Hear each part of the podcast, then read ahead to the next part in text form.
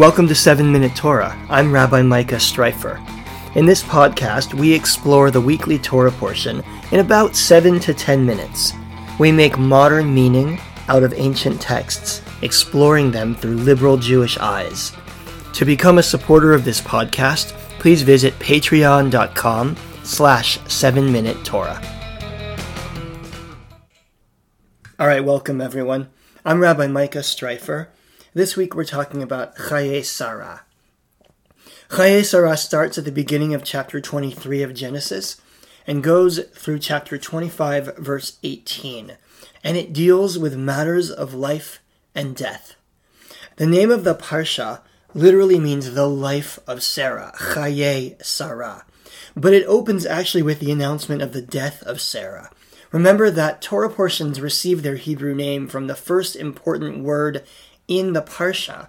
So the reason it's called Chaye Sarah is that it starts with these words, Vayhiyu Chaye Sarah, Me'ashana v'esrim shana v'sheva shanim. Sarah's life came to 127 years. In other words, the opening of the Parsha called Sarah's life actually tells us how long her life was and what happened in the immediate aftermath. Right after Sarah dies, Abraham goes about trying to find a burial place for her. It involves a whole negotiation with the local people, the Hittites of the area where he's living, and he ends up buying a burial plot, a cave called Machpelah, where he buries Sarah. The end of this parsha announces that Abraham too dies and that he as well is buried in that cave of Machpelah. The cave of Machpelah is located in the city of Hebron, and it is still to this day a holy spot for Jews and Muslims, and of course, a place of great contention there in that West Bank city. So the Parsha begins and ends with death, but in the middle, it focuses more on life. After Sarah dies, Abraham seems to realize that he needs to do something about the next generation, so he sends his servant off to find a wife for Isaac.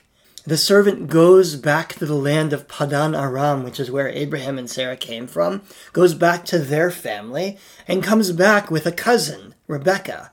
In those days, everybody married their cousins. Truly, up until pretty recently, most people married their cousins. Let's not talk about it.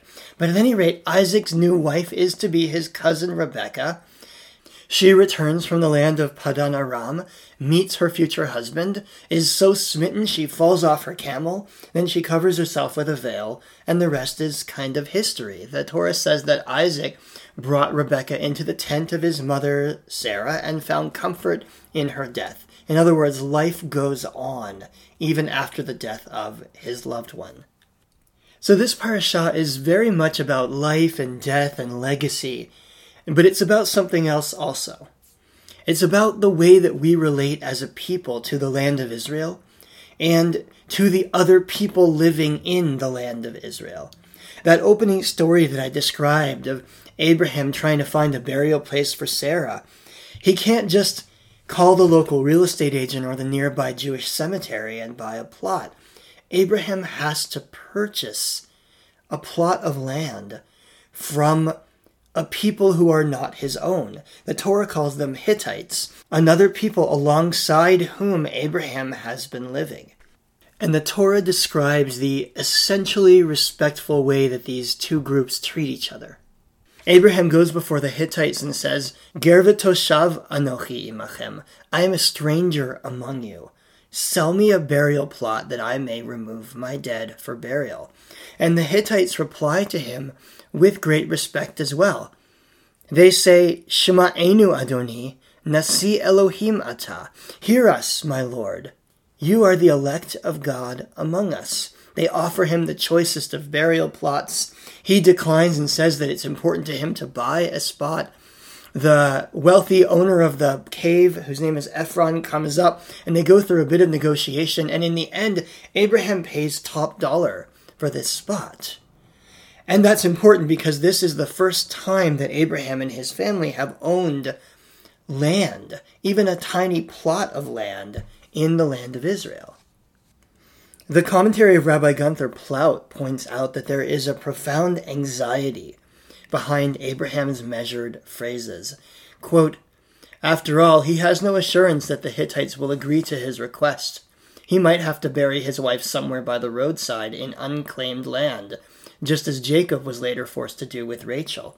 At this moment, Abraham seeks desperately for something physical, some place, even a gravesite, to call his own.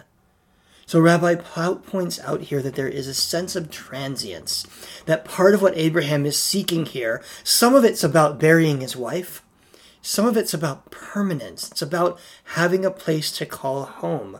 And in that sense, Abraham and the Hittites, Abraham and this local tribe, model something that has been much more elusive for more recent residents of the same land.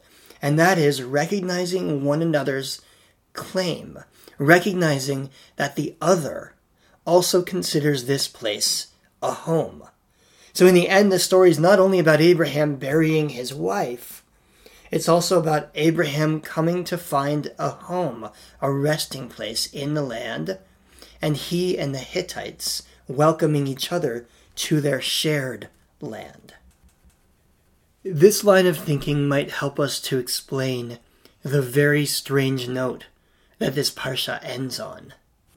Genesis chapter 25 says that after the death of Sarah, Abraham took another wife, and her name was Keturah. And then it just lists a bunch of names of their children Zimran, Yokshan, Medan, Midian, Ishbak, Shua. And then it lists their children Sheva, Dedan, Ashurim, Lemuim, Epha, Epher, Enoch, Abida, Eldah.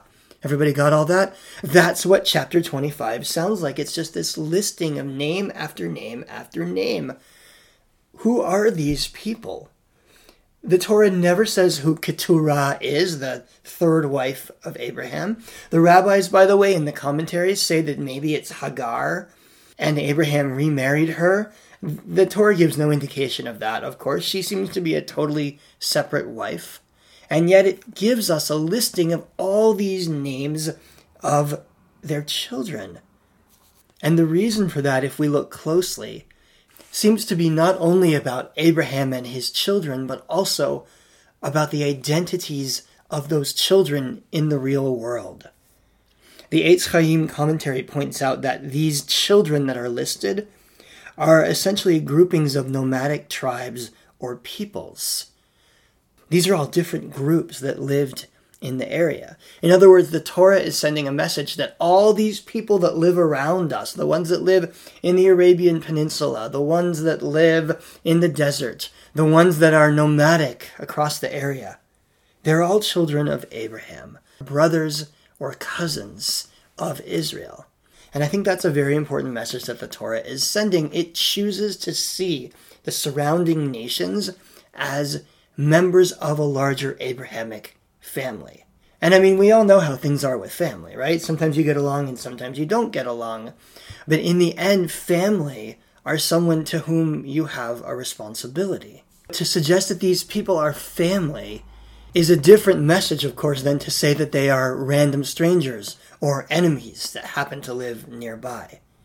If you believe that the people on the other side of the border are your family, you will potentially act differently. And that applies to all these ancient random tribes that lived in the area that don't exist anymore. And it applies in our world as well.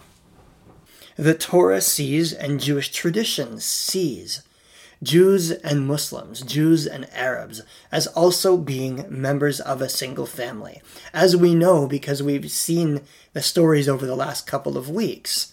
Isaac and Ishmael become the progenitors of the Israelite people and the Ishmaelite people, which is to say the Jews and the Arabs. And that's present in Torah, and it's present in Jewish tradition as well. In fact, the Torah seems to understand that there is an ongoing conflict between these two people. The Torah gives us a story of Isaac and Ishmael being estranged from one another because of various things that have happened within their family. However, when this parsha ends, it brings them back together. This is the middle of chapter 25. It's verse 6. It says, Ve'ele yemei shnei chaye Avraham. This was the total span of Abraham's life 175 years. And Abraham breathed his last, dying at a good ripe age, old and contented. His sons Isaac and Ishmael buried him in the cave of Machpelah. So when Abraham dies, he is buried in the cave beside his beloved wife Sarah. And who does the burying? But his estranged sons Isaac and Ishmael. They come back together one more time to bury their father. Do they also make up? Do they also let bygones be bygones? Do they end their estrangement? It doesn't say any of that, but it does say that they come together to bury their father. And I think here again, one more time, the Torah wishes to remind us that when it's talking about people, it's also talking about nations. That the nations, the people among whom we live, are our family and that everything we do should be with the recognition that we are family. When we're building the Jewish state, we have to recognize that the people living next door and the people living amongst us are family and have a place in this land. That when we're administering war, we have to realize that the people on the other side of that border are family and we would ask the same of everyone involved in this conflict, because of course the Muslim tradition also teaches that Isaac and Ishmael are brothers. So the Parsha begins with the story of Abraham learning to share the space with the nearby tribe, and it ends with a reminder of the brotherhood, the familyhood of Isaac and Ishmael. And in fact, it revolves around the purchase of a place that becomes not only a burial space for Abraham and Sarah, not only an Achuzat Bayit, a place of inheritance and homecoming that makes this land home, but also a holy space for all of their descendants. And the irony of the cave of Machpelah is, of course, that it is such a flashpoint, that it is such a place of contention, whereas the Torah seems to intend it as a place where we can come together. So I long for the day when Isaac and Ishmael can once again come together, whether it be at the cave of Machpelah or anywhere in the land that some of us call Israel and some of us call Palestine.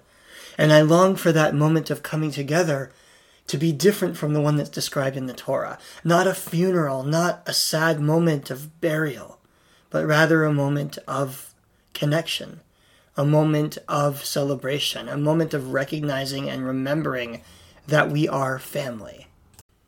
And that's a hard vision to hold during this very challenging, this tragic moment in the history of Jewish Arab relations.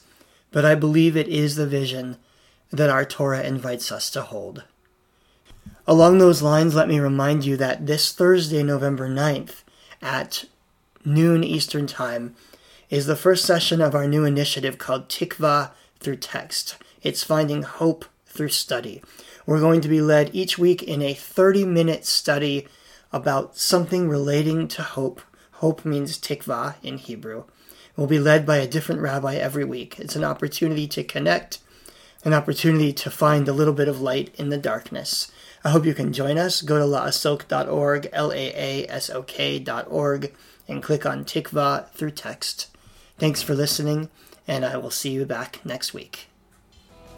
7 Minute Torah is a production of Laasok, Sacred Texts, Modern Meaning. If you enjoyed this program, please consider becoming a sponsor at patreon.com slash 7-Minute Torah. For more information about upcoming learning opportunities, go to laasok.org, L-A-A-S-O-K dot org. I'm Rabbi Micah Streiffer. Thanks for listening.